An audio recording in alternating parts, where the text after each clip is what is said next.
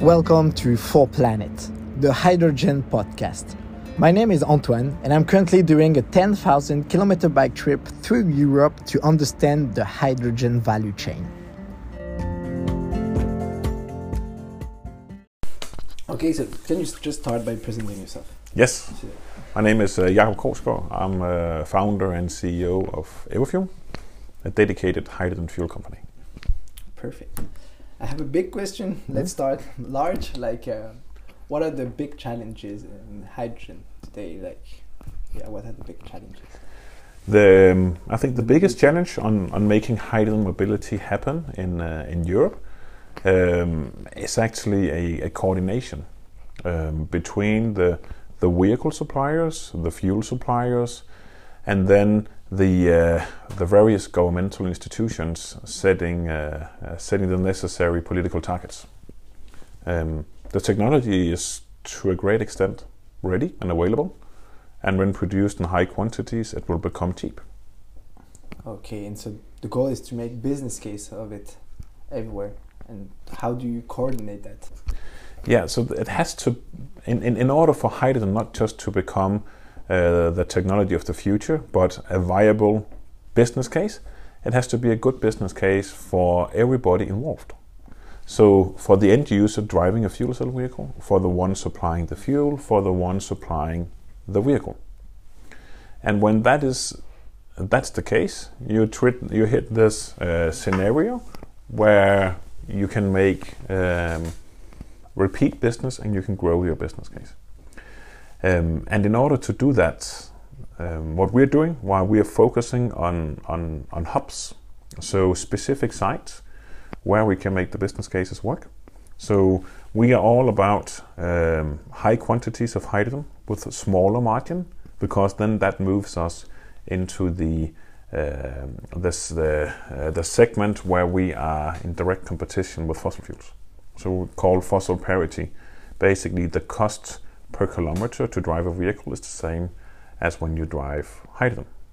So that's where we need to go, and that's what we're constantly pursuing. And it's all about a coordination for each of these sites, uh, getting the vehicle suppliers, the customers, and us supplying uh, the fuel um, and making that work. The target customers we have are uh, heavy duty and intensive customers. So these is um, uh, taxis, it's vans, buses, uh, trucks.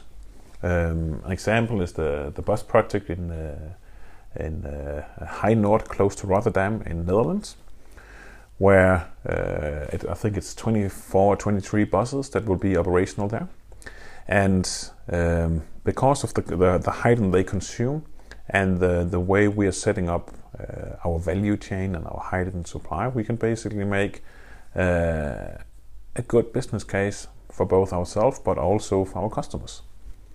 And that's a good starting point for something that will hopefully be repeat business. So a success for all parties, and then they will continue. The same with uh, um, with taxis. So now in um, in Denmark we have had some years of um, of taxi trials, you can say.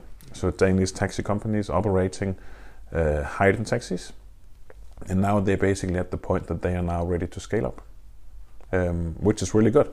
So we are uh, we're supporting them with building uh, even more stations to um, to support their rollout. And then um, what we do that is unique in Everfuel, we take care of the the full value chain of the hydrogen. So all the way from the production of the green hydrogen from electrolyzers or two electrolyzers, high capacity hydrogen distribution, and then the efficient operation of the hydrogen stations and then we can move into the uh, the fossil parity level. Okay, and so how do you organize that? Like you have one centralized production of hydrogen, and after you can spread it to. Yes, yes. So the, the way we are thinking about well, firstly, hydrogen stations needs to be installed at the best location for our customers, and electrolyzers needs to be installed at the location where you have enough green electricity available. Normally, that means that your electrolyzer and your station are separate from each other. So we are building um, high capacity electrolyzers um, preferably 20 megawatt or bigger, because this is where we start. We see that the uh, we need to move into the, the, the money business case wise, so where we actually can make uh, hydrogen competitive. Um, and the, the, the centralized electrolyzers will then typically try to co-locate them next to um, other users of hydrogen. So, like the refinery we have in, in Fredericia in Denmark, or industrial off-takers of hydrogen, because then you have um, a customer taking a, a base load of the hydrogen and that improves the, the business case of the electrolyzer a lot.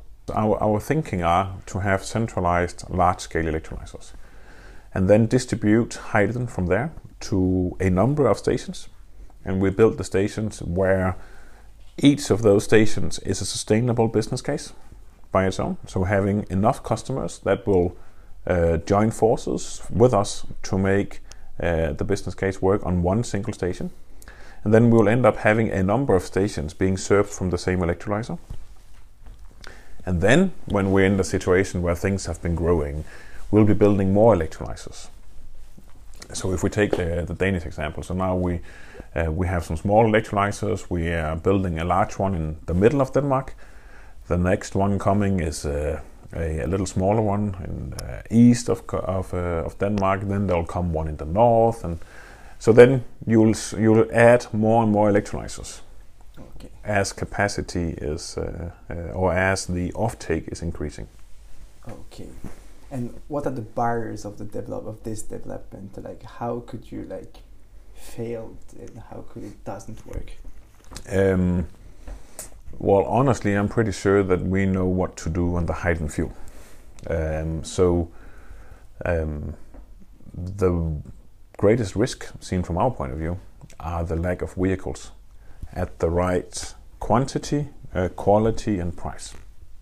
Um, and this is really where uh, politicians in throughout Europe need to make sure that they are not just asking for zero emission vehicles, but they are asking for a balance between battery electric and fuel cells. Because fuel cell electric vehicles provide something that the battery electric vehicles cannot. So the fuel cell electric vehicles, we can uh, we can produce the hydrogen when we have renewable electricity available. Like in Denmark, this is a lot of wind power. Uh, and we can store the wind power for the days where it's not windy. And we can still fuel the buses or the trucks or the taxis no matter if the wind is blowing or not. With battery electric, um, you'll need some backup power plants to supply uh, to supply fuel for battery charging and they will not necessarily be running on uh, uh, on biomass. That might even be running on some fossil fuels. So we are not resolving the problem if. Yeah. No, we're at least creating another problem. Yeah. And with hydrogen, we are adding the uh, we are adding the flexibility in between renewable energy production whenever the renewable is available and the usage of the green fuel. Okay. And so yeah the big goal is to bring cars to bring it at the price and to bring it yeah in the market. And it's happening right now. You see that that it's happening from your perspective. We see a, uh, a, a, constant growth in interest. Um, now with the uh, uh, with the Toyota's launch of the new Mirai and what we can really see that they made some big efforts moving ahead. We got Hyundai here. We have a, a number of, uh, of bus suppliers in Europe. They're currently challenged by battery electric Chinese buses, which is a actually uh, another problem, but also definitely a problem. And we see um, a lot of uh, trucks now coming. So um, they are in the prototyping pilot phase now. Um, but we would definitely see trucking as being uh, a big part, maybe the, the major part of our business uh, from 2025 to 2030. Yeah. And in when we are looking in 10 years, um, it will be a real business case with the falling the cost of hydrogen. Or what do you think? You Think that uh, yeah, green hydrogen will really be competitive with gray hydrogen, and it will be easier to make business case of it of of everything.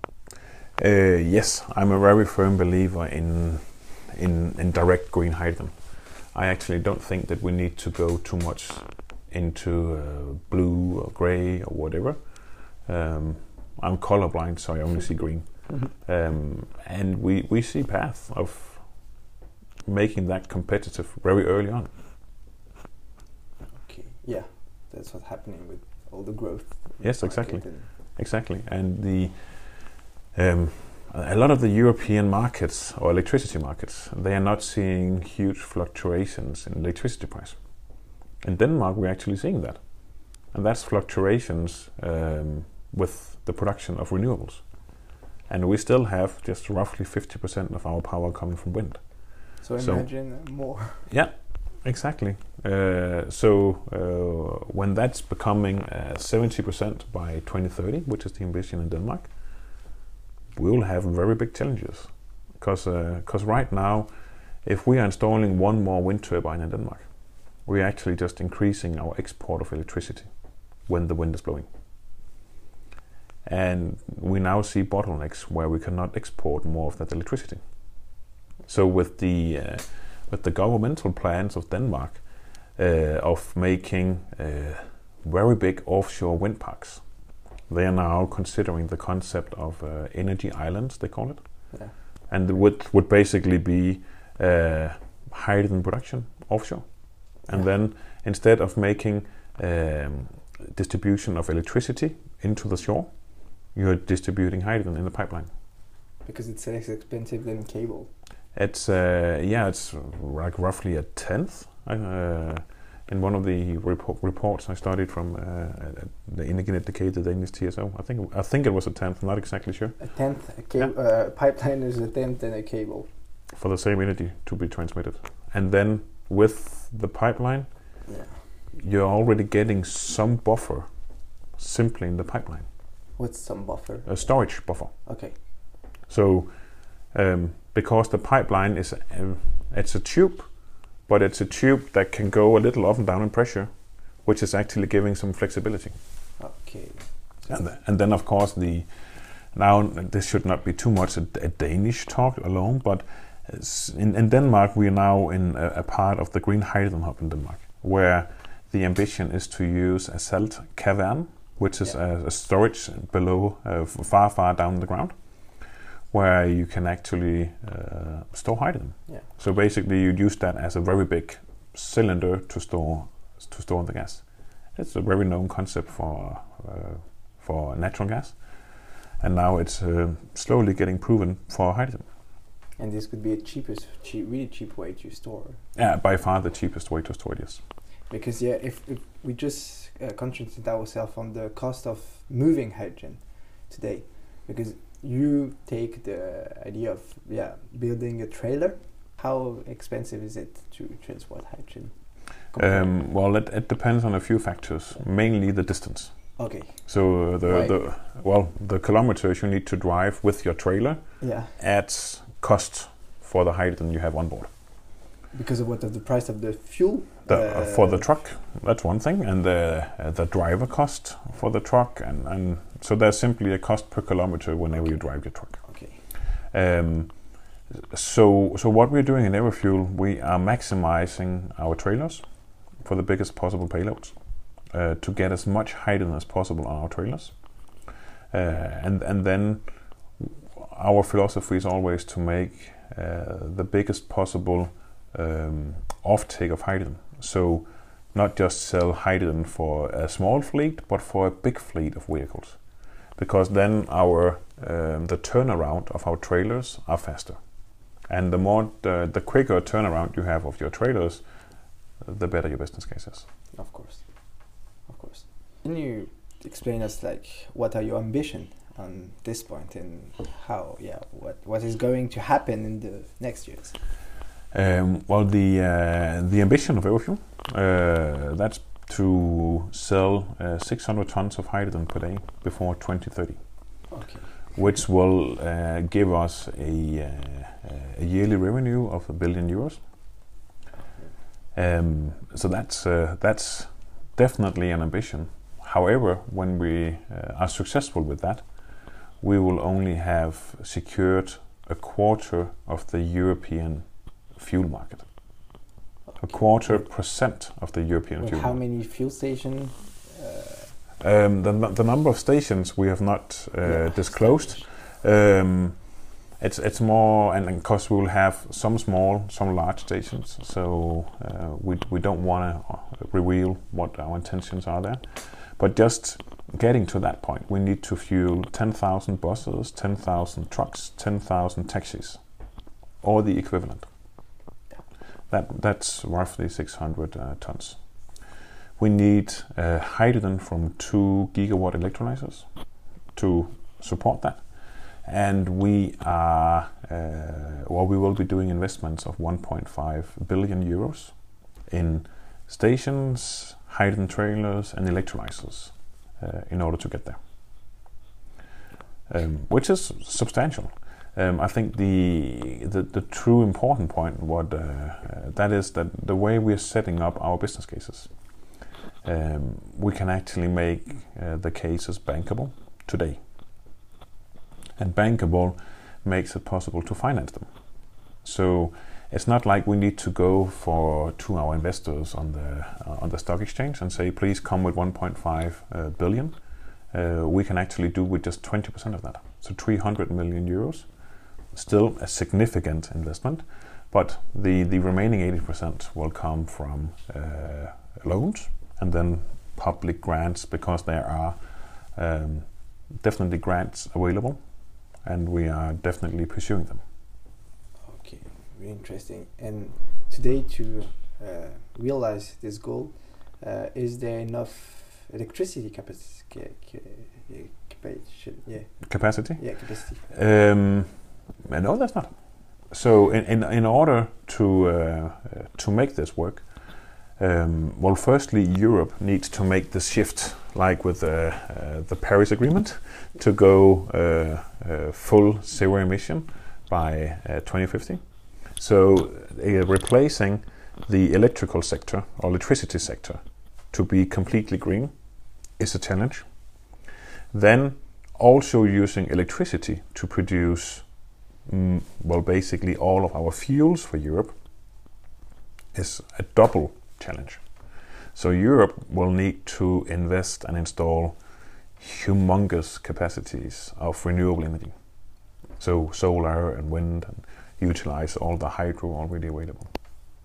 Um, so and, and then when, when doing that, of course, very large scale electrolyzers will also be built to harvest that renewable energy.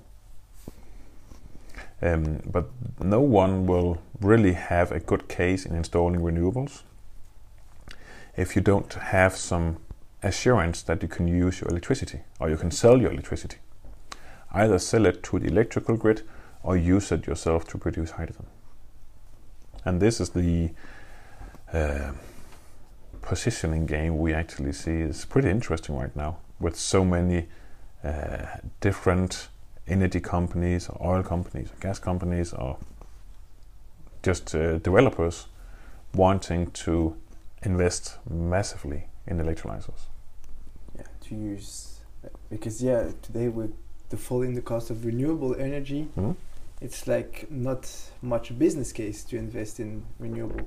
Yeah, Well, that just business case becomes more and more challenging, right? yeah. Uh, Okay. also because the uh, the support schemes around Europe for solar and wind um, are almost gone.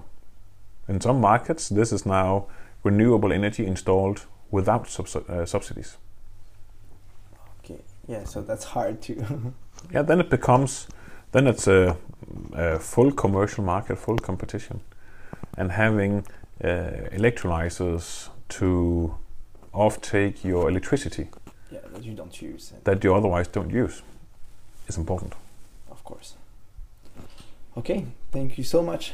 You want to say something to and if you think about something? Uh, I well, I have a lot on my mind, as you can hear. yeah, I think I think we discussed it about it. Yeah, yeah. It's um, well, we are we have a brake for nobody attitude. It's all about uh, stop talking and really acting on hydrogen, and that's what we do. Thank you so much. Cool. Pleasure having you.